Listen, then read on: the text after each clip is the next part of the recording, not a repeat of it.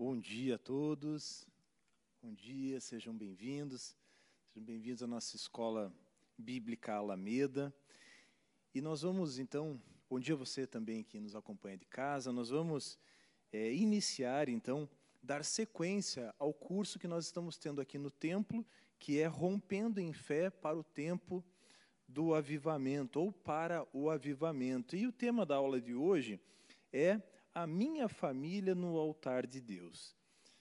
Então, esse é um tema é, muito muito importante da gente tratar, porque a gente fala em avivamento em vários países, né, Fabinho? A gente fala lá o avivamento lá na Rua Azusa, a gente fala no avivamento no país de Gales, avivamento lá em Uganda, né? Falamos em vários lugares, mas nós precisamos entender que Deus ele trata conosco na pessoalidade. Então, se o nosso lar não estiver avivado, ou o avivamento ele vai começar no nosso lar, ele precisa começar no nosso lar.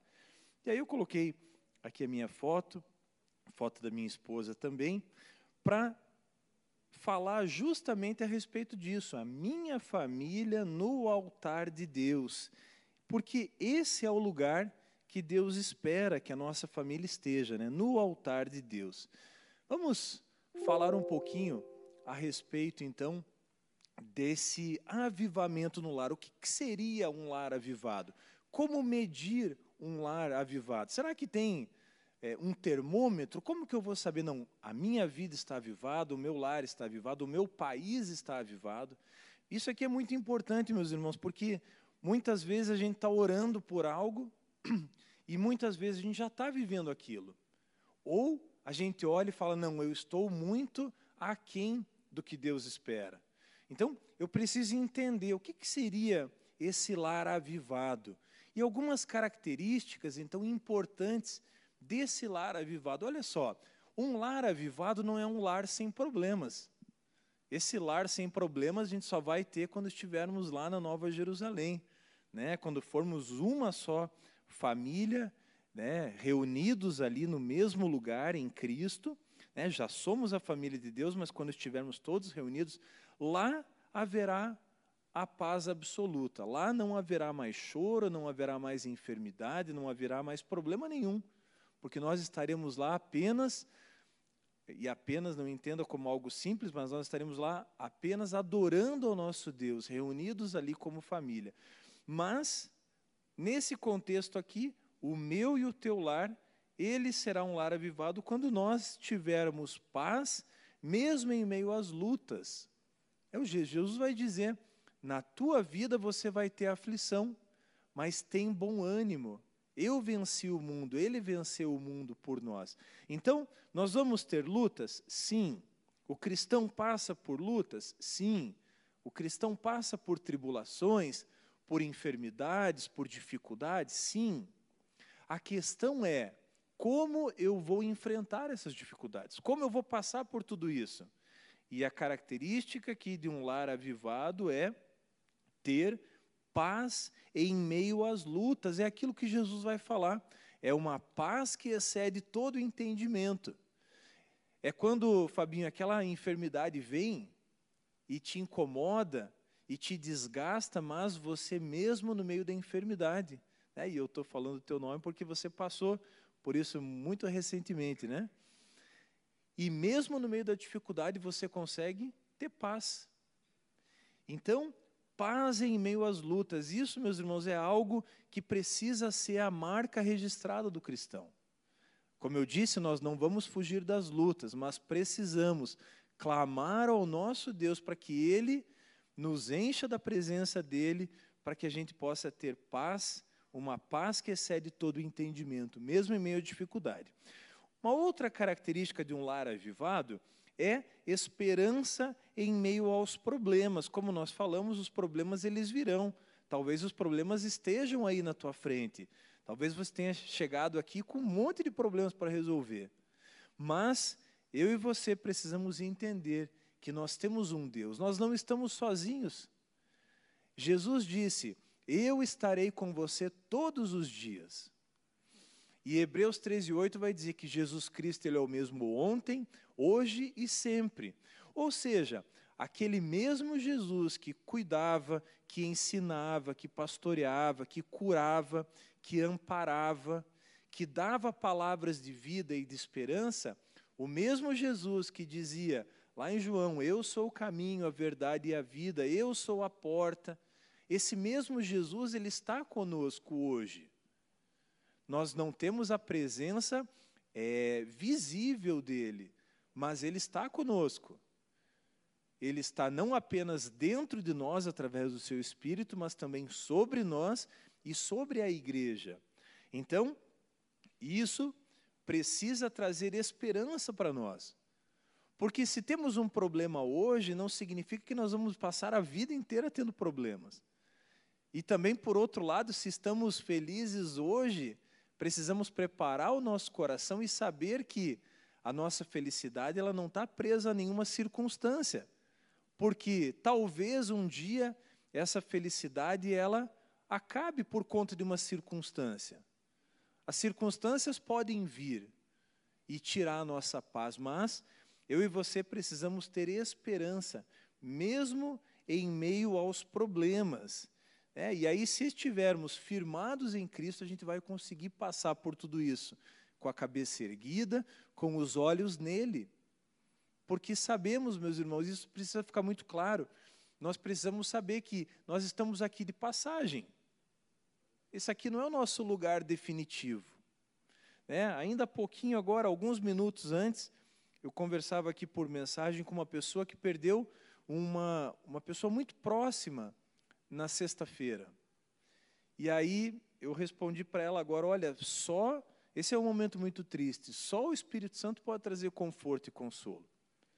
Mas também algo que nos conforta e nos consola é saber se essa pessoa morreu em Cristo, que ela já está lá com o Pai. Ela já, ela já voltou para casa. Né? Quando nós lemos aquilo que Jesus disse na cruz, Jesus olha para aquele ladrão que creu em Cristo e ele vai dizer: Olha, ainda hoje estarás comigo no paraíso. Ou seja, daqui a pouquinho nós estamos voltando para casa. E isso precisa trazer esperança, isso precisa trazer paz para a nossa casa, né? especificamente aqui falando de um lar avivado. Uma terceira característica de um lar avivado: comunhão apesar das diferenças. Isso aqui é importantíssimo também. Nós somos um em Cristo, mas mesmo dentro da nossa casa, não há uniformidade. Nós não somos iguais. Por mais que você queira que a pessoa seja parecida com você, por mais que você tenha uma diretriz, né, que é a Bíblia, que é a palavra de Deus, não vai haver uma uniformidade. Precisa haver unidade mas não uniformidade. Ou seja, isso implica em respeitar as diferenças, as limitações de cada um. Então, quando nós lemos aqui que um lar avivado tem como característica a comunhão apesar das diferenças, a diferença ela não pode nos afastar. Pelo contrário, ela precisa gerar um respeito, ela precisa gerar um amor derramado em cima dessa diferença. Porque existem diferenças entre os cônjuges, entre os filhos, sei lá, três irmãos, os três são diferentes. Os três são diferentes. Às vezes, dois irmãos, às vezes até gêmeos, são diferentes. A gente tem aqui muitas situações. Eu falava com a minha esposa há um tempo atrás, tinha um casal, não vou lembrar o nome deles agora. Eles foram durante muitos anos membros aqui da igreja eles hoje estão nos Estados Unidos, eles tinham uma, um casal, um casal não, eram duas meninas gêmeas, e era impressionante, as duas eram totalmente diferentes. Gêmeas, criadas ali na mesma casa, igualzinha, né? e eram diferentes. Né? Pega o Marcelo e o Márcio, né? não são diferentes? Não, não são gêmeos, né? mas né, usando aqui o exemplo dos irmãos, são diferentes. A senhora lembra, né? Elas eram totalmente diferentes e eram gêmeas. Então, veja, apesar da diferença, a comunhão ela não pode ser negociada dentro de um lar. Essa é uma característica de um lar avivado, de um lar onde Cristo é o centro, onde Cristo habita, onde o Espírito Santo flui através dos relacionamentos. A comunhão, então, ela é algo primordial, algo importantíssimo. E o amor, essa é uma característica fundamental também de um lar avivado. O amor, apesar das desilusões. Olha só, apesar das desilusões. Porque, mesmo tendo paz em meio às lutas, mesmo tendo esperança em meio aos problemas e mesmo vivendo em comunhão, a desilusão ela pode vir. Ela pode vir. E ela virá. A desilusão virá. A questão é, como que eu vou tratar essa desilusão? Como que eu vou tratar uma frustração? Principalmente aqui falando de relacionamentos, né, com o outro, somente com amor, com perdão. Eu vou conseguir vencer isso e vou trazer Cristo para o centro do meu lar. Então, eu quis destacar essas, esses quatro pontos para a gente é, balizar aqui a nossa vida. O que, que seria um lar avivado? Né, para aqueles que chegaram um pouquinho depois, a gente estava falando no começo a respeito é, dos avivamentos que aconteceram em países diferentes. Né, a gente falou lá de país de Gales, Uganda, é, é, nos Estados Unidos, na, na Rua Azusa, né, especificamente. Mas agora estamos trazendo essa característica para o nosso lar. Né? O que seria, então, um lar avivado? Então, essas são as características de um lar avivado. Agora, essas características podem ser que elas não estejam presentes na nossa vida, dentro da nossa casa. Muito provavelmente, a gente vai estar com dificuldade aqui em alguma área. Né? E aí, o que fazer? Será que Deus tem uma palavra para um lar desajustado? Será que Deus tem uma palavra para uma família disfuncional? Certamente que tem. Olha só, esse texto, é, e aí vamos respeitar o contexto é, bíblico dele, né? é o profeta lá, é, lá em Israel, lançando uma palavra sobre a nação. Mas a gente pode trazer esse contexto aqui da palavra profética, que restaurou ou que restauraria Israel, a gente pode trazer para o contexto da nossa casa também. Então, esse texto é muito conhecido, que é a visão de um vale de ossos secos. Acho que todo mundo já ouviu falar nesse texto, né? O vale de ossos secos, Ezequiel 37. E o texto ele vai falar justamente, vou ler aqui o comecinho, os dois primeiros versículos, diz assim, ó, é, Ezequiel 37, Veio sobre mim a mão do Senhor, e ele me levou pelo Espírito do Senhor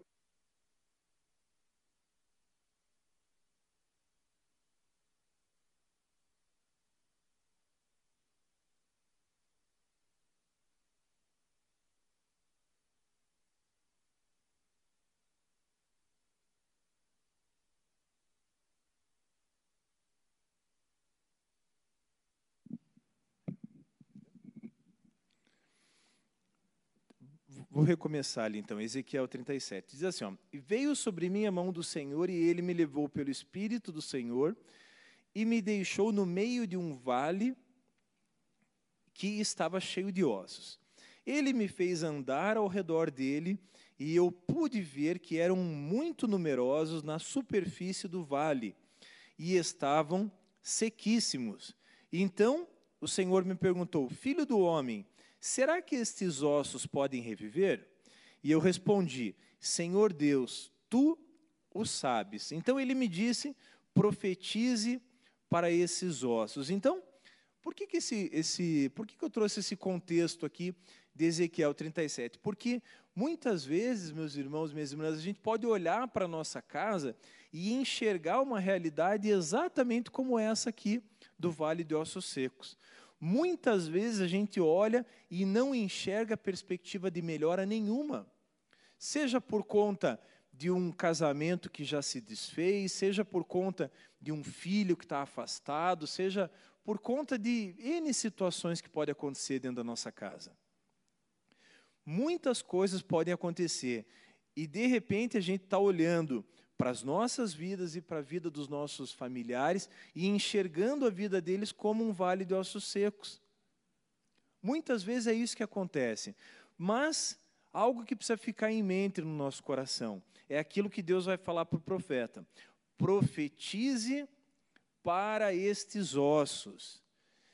E toda vez que Deus fala profetize, toda vez que Deus dá uma palavra, essa palavra é uma palavra de restauração, é uma palavra de restituição, é uma palavra de recomeço.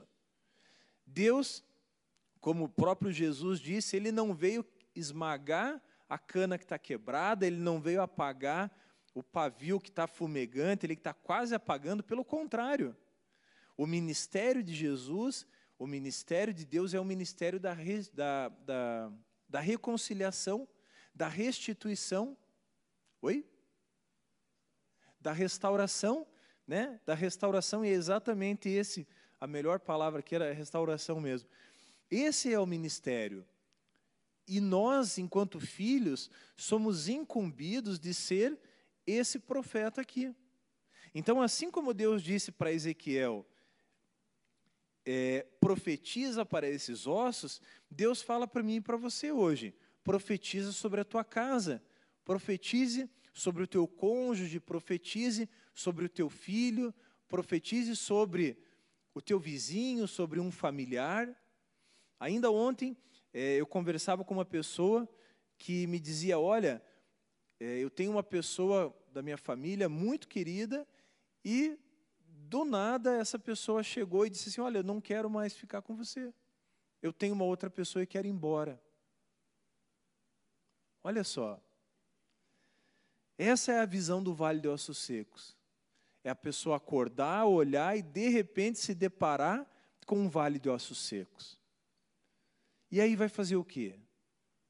Qual é a expectativa? Qual é a perspectiva diante de um lar disfuncional, diante de um casamento rompido, diante de um filho que foi embora, ou que está afastado, ou que está envolvido com drogas, com criminalidade, seja qual for a circunstância? O que fazer? Deus vai dizer aqui para Ezequiel: profetize, profetize para esses ossos e diga-lhes, ali no versículo 4: ossos secos, ouçam a palavra do Senhor. Ouçam a palavra do Senhor. E essa precisa ser a minha a tua oração. É dizer, não para. É, e dizer para o problema: olha, eu tenho um Deus eu sirvo um Deus, eu creio em um Deus que é todo-poderoso, um Deus que transformou o vale de ossos secos e um Deus que pode transformar também a minha vida. Olha só a imagem aqui.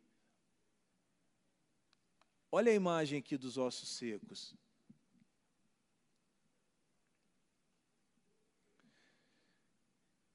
O profeta restaurador tem a visão real da situação.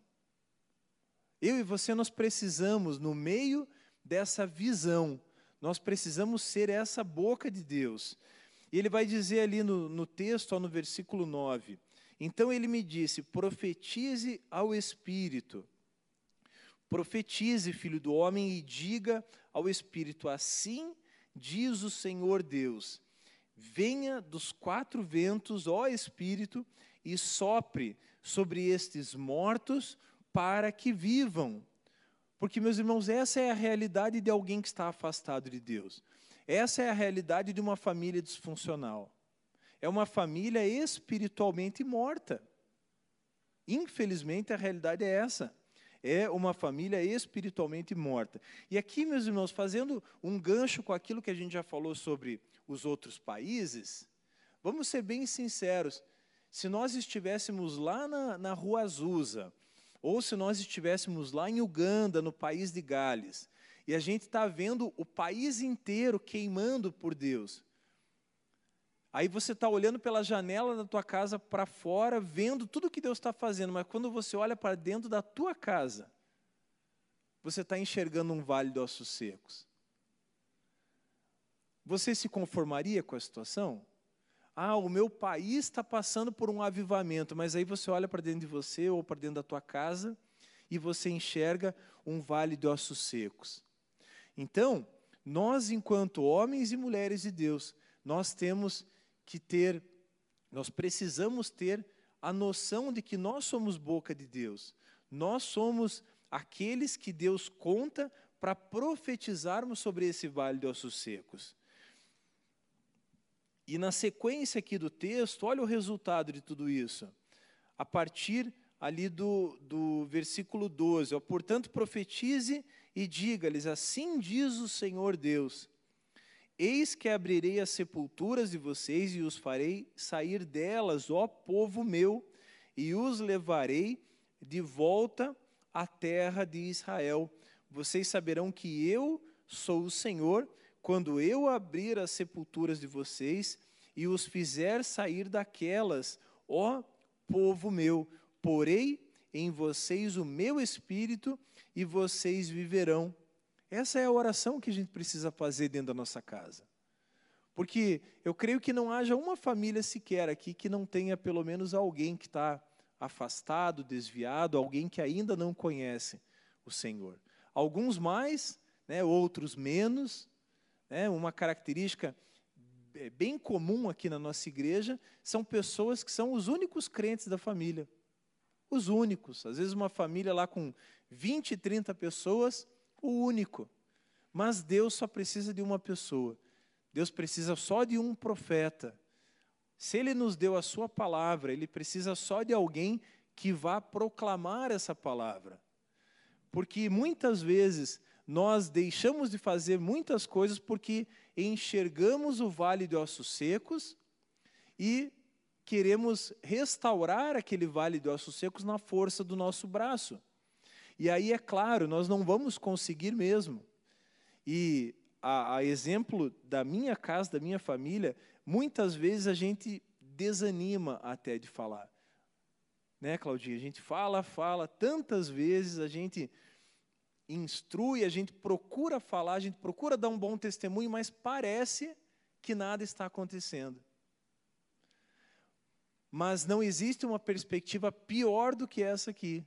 Né? Os nossos familiares, eles estão vivos. É, espiritualmente, ainda não, muitos deles, mas Deus usa essa situação extrema de ossos sequíssimos, né, em algumas versões, de ossos muito secos para dizer que há esperança, que há sim uma perspectiva de renovo né, e de vida. Então, olha só, diante desse vale de ossos secos, nós podemos então olhar é, de duas formas, olhar com duas perspectivas. Uma delas através da visão humana. E quando nós olhamos aí com a visão humana, a tendência é nós desviarmos o nosso olhar. Ah, não, isso é muito difícil. Isso é impossível. Essa pessoa nunca vai se converter. O meu cônjuge nunca vai voltar para casa. O meu filho não vai voltar. A tendência é essa. E aí nós fazemos o quê? Nós passamos a responsabilidade para o outro. Especialmente aqui é, bom, tanto em casamentos quanto é, com filhos também. A tendência é passar a responsabilidade para o outro.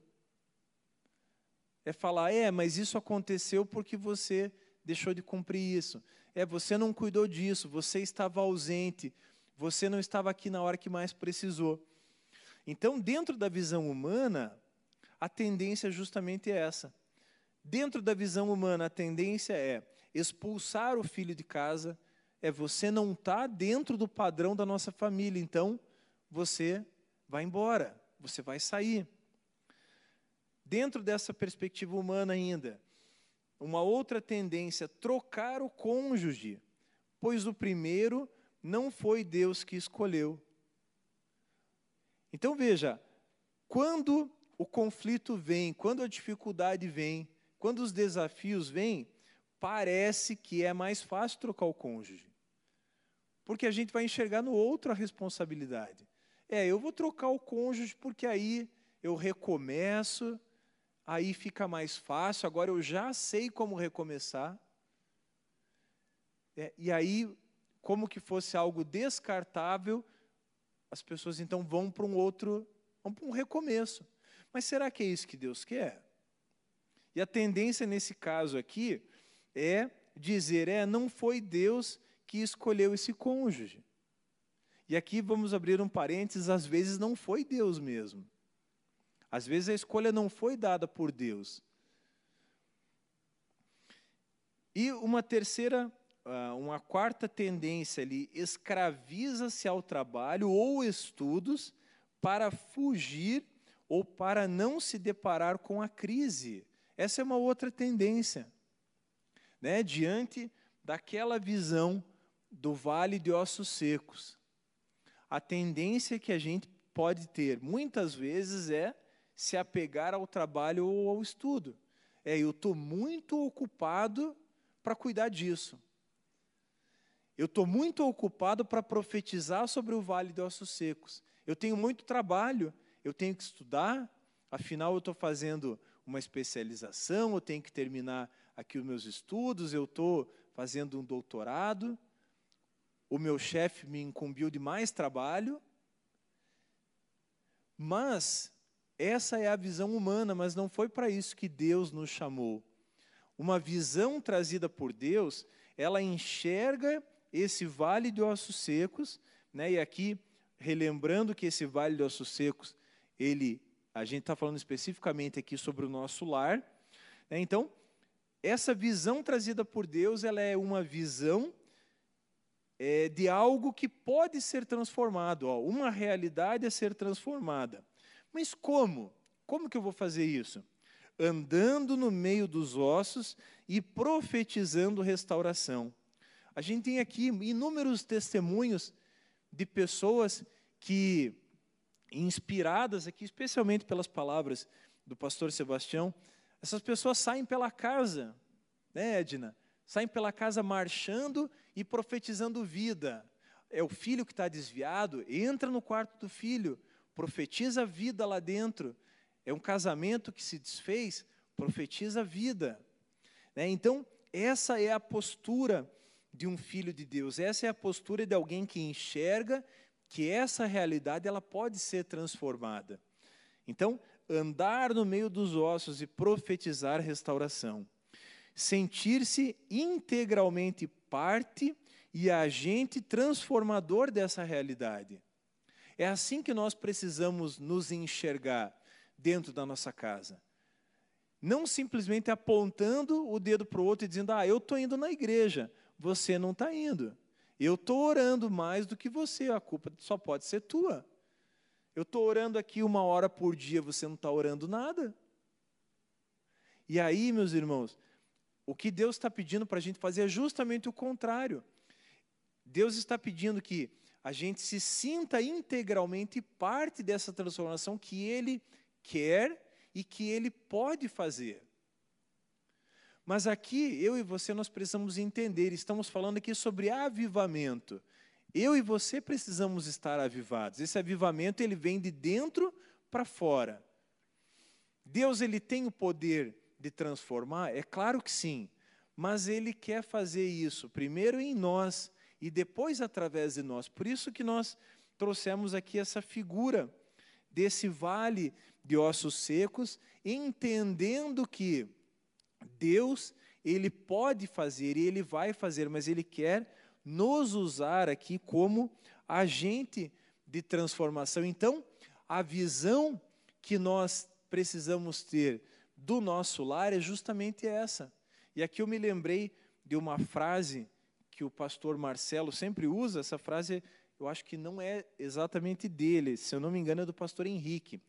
Mas ele sempre diz assim no Ministério de Famílias: não há família tão ruim que não possa ser melhorada, e também não há família tão boa que não possa melhorar.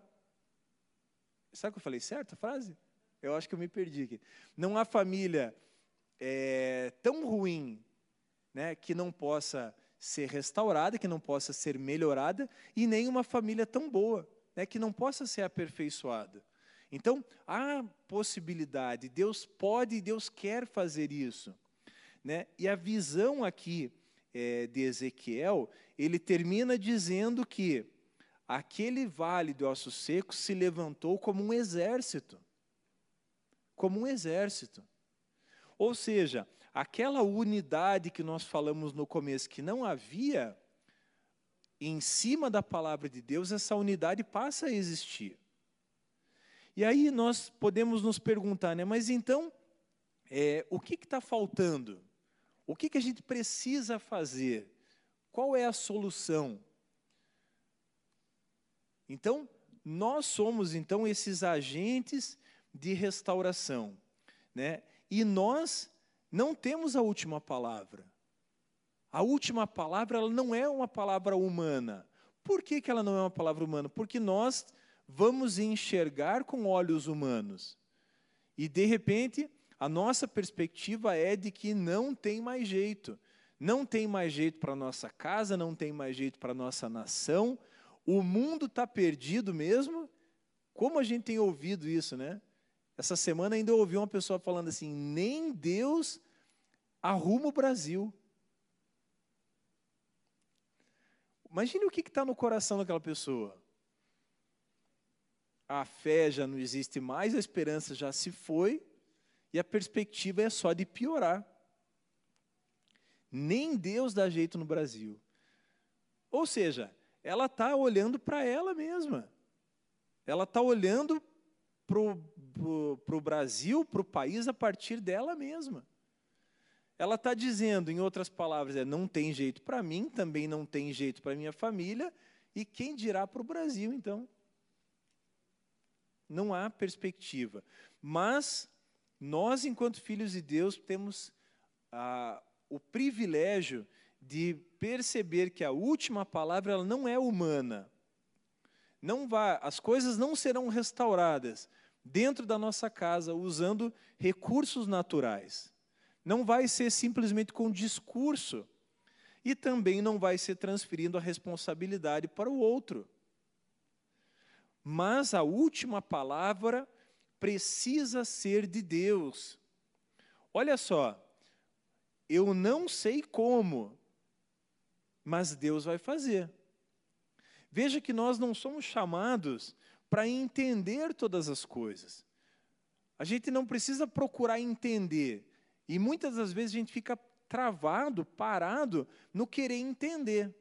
Bom, eu sei que Deus pode, Deus é poderoso, Ele pode todas as coisas, isso é uma verdade, mas como que Ele vai fazer? Não tem meios para Ele fazer isso. E em parte você tem razão, porque com recursos naturais não tem nenhuma possibilidade. Mas, a partir do extraordinário de Deus, através da fé que nos conecta ao trono de Deus, a partir disso, nós passamos a enxergar algo. Nós passamos a enxergar que Deus ele pode e ele pede única e exclusivamente. Olha o que, que ele pede para o profeta: profetize. Ou seja, o que é esse profetizar? É, apoiado na palavra de Deus, declarar a palavra de Deus sobre a tua casa, sobre a tua família. Esse é o chamado de Deus para nós. Então, eu escrevi ali: não fomos chamados para entender todas as coisas, mas para crer e especialmente para obedecer. Porque o crer também é só uma parte. O crer é só o primeiro passo, porque o outro passo é a obediência. Nós aprendemos aqui algumas semanas atrás que a obediência implica em sair da zona de conforto. Veja o profeta, usando aqui o, a, a, analogia do texto, o profeta, ele estava em algum lugar. Ele não estava no meio de, de, do vale de ossos secos, não era ali que ele queria estar. Certamente ele estava em outro lugar, mas Deus o conduz para esse vale, apresenta para ele esse vale e fala para ele: Filho do homem, o que, que você me diz aí? O que, que você me diz sobre esse vale de ossos secos? E aí a visão era tão terrível, né? Vamos voltar ali na, na visão. Que eu acho que o profeta pensou: e agora? O que, que eu faço? Falo o quê? E aí o profeta vai dizer: Senhor, tu o sabes, né? Deus, tu o sabes. E aí Deus instru, instrui ele, então, né, que profetize sobre, sobre esse vale. Então, é, Deus é quem tem a última palavra sobre a nossa casa, sobre a nossa família, e Ele nos chama então para sermos é, esses restauradores, esses, esses que vão profetizar. O restaurador de vidas, ele contempla então o milagre total. E aí, a partir então dessa perspectiva de vida, o que, que acontece? A recomposição da estrutura, né? aqui a estrutura do texto é um esqueleto, mas lembrando que a gente está fazendo uma analogia com a nossa casa, com a nossa família. Então, é a recomposição da estrutura familiar, é o cônjuge que volta, é o filho que retorna, é o perdão onde havia rancor. Lembra que nós falamos sobre obedecer? É, crer e obedecer. E o obedecer é justamente sair da zona de conforto. É oferecer o perdão onde havia rancor, é trazer, através da palavra de Deus, a libertação onde havia escravidão, o amor onde há desamor, a harmonia onde há o conflito e uma nova oportunidade com a vida restaurada. É o recomeço, é aquilo que nós falamos ali no texto. É Deus dizendo para o profeta: profetiza sobre esses ossos, profetiza sobre esses corpos, clame para que o Espírito sopre sobre eles, para que eles vivam. Então, essa é a visão do, do restaurador. E é justamente aquilo que nós falamos, não é sobre uma palavra humana, mas é justamente sobre a intervenção de Deus, trazendo cura e trazendo libertação. Esse é um texto bem conhecido também, o texto de Malaquias, é o último capítulo do Antigo Testamento, que vai falar justamente a respeito dessa perspectiva de restauração. Falando novamente aqui, o texto fala sobre restauração de Israel, de uma nação, mas a aplicação aqui pode ser em cima da nossa família também. Então o texto vai dizer: ó, para vocês que reverenciam o meu nome, o sol da justiça se levantará, trazendo cura em suas asas, e vocês sairão e saltarão como bezerros soltos no curral. A esperança do avivamento na minha casa começa quando eu me disponho a crer que a intervenção de Deus trará as transformações necessárias. Eu vou passar aqui um pouquinho mais rápido agora. Então, quem vai fazer essa obra de transformação é justamente o Espírito Santo. O Espírito Santo produz o verdadeiro amor necessário para transformar o meu lar. Meus irmãos, é muito mais fácil vir aqui e falar a respeito de um assunto que é tão delicado, que tem tantas particularidades, mas é Deus quem vai trazer essa restauração dentro do lar. Não vai levar 40 minutos como levou essa aula, mas nós precisamos crer que Deus ele é capaz de fazer tudo isso. E é justamente como nós escrevemos ali, o Espírito Santo que vai produzir o verdadeiro amor necessário para transformar o meu lar. E esse é um texto que, se você puder ler, primeira carta de Paulo aos Coríntios, no capítulo 13, é um texto muito conhecido, né? O apóstolo Paulo, depois de falar a respeito dos dons, ele vai falar a respeito do amor, dizendo que esse é o maior dos dons, né? Justamente é, o amor. E o que fazer enquanto esse processo de restauração não se torna pleno. Foi o que nós falamos. É, justamente, nós vamos profetizar, nós vamos encher o nosso coração de fé, de esperança, enxergando uma perspectiva restaurada. Mas em quanto tempo isso vai acontecer? Quanto tempo vai levar para Deus transformar o lar? É, a gente sempre espera que seja num tempo muito breve, muito curto, mas existem processos, né, Zenilda? Deus ele trabalha com a gente através de processos. Então, esse processo de restauração nem sempre ele é imediato. É bem verdade que Deus pode fazer as coisas de forma imediata, mas as coisas muitas vezes não vão acontecer de forma imediata. Então, na ausência do companheirismo no momento da tempestade, o Espírito Santo se tornará consolo e lhe dará conselho. Esse texto também é um texto muito bonito da palavra de Deus.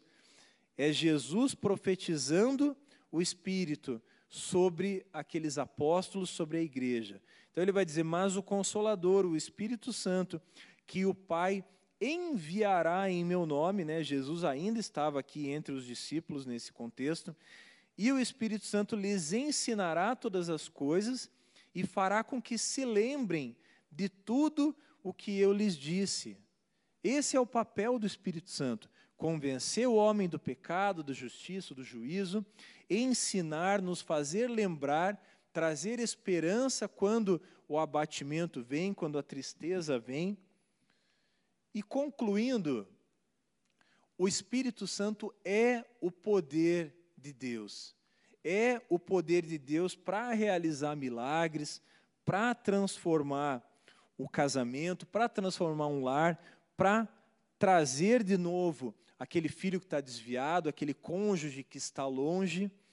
O Espírito Santo é o poder de Deus, o Espírito Santo é Deus sobre a terra. E Deus mostra então o caminho do avivamento do lar, usando a palavra profética, usando pessoas. Esse processo de restauração, ele não pode, ele não deve ser de forma é, isolada, nós não conseguiremos fazer isso sozinhos. É por isso que nós precisamos ter pessoas maduras próximas de nós, nós precisamos de aconselhamento, nós precisamos de uma palavra para que, durante esse processo de avivamento do lar, a gente consiga suportar, então, é, tudo isso até que essas coisas sejam restauradas. Esperando então nossa total rendição, né, Deus então, esperando isso para operar de forma poderosa em nossa casa e em nossos relacionamentos. Amém?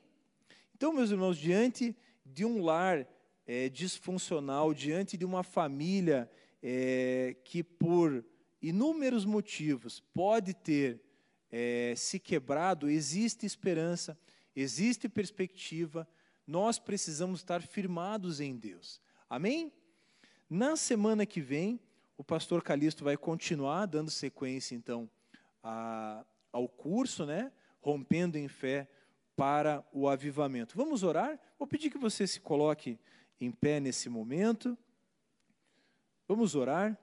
Amado Espírito Santo, nós te agradecemos, Senhor, pela tua presença, pela tua graça, pelo teu mover, pelo teu agir no nosso meio.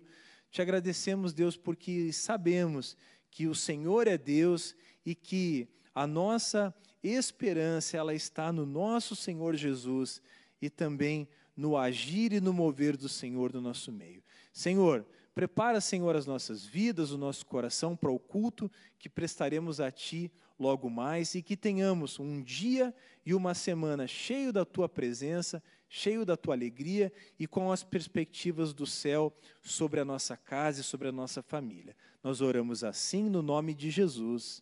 Amém.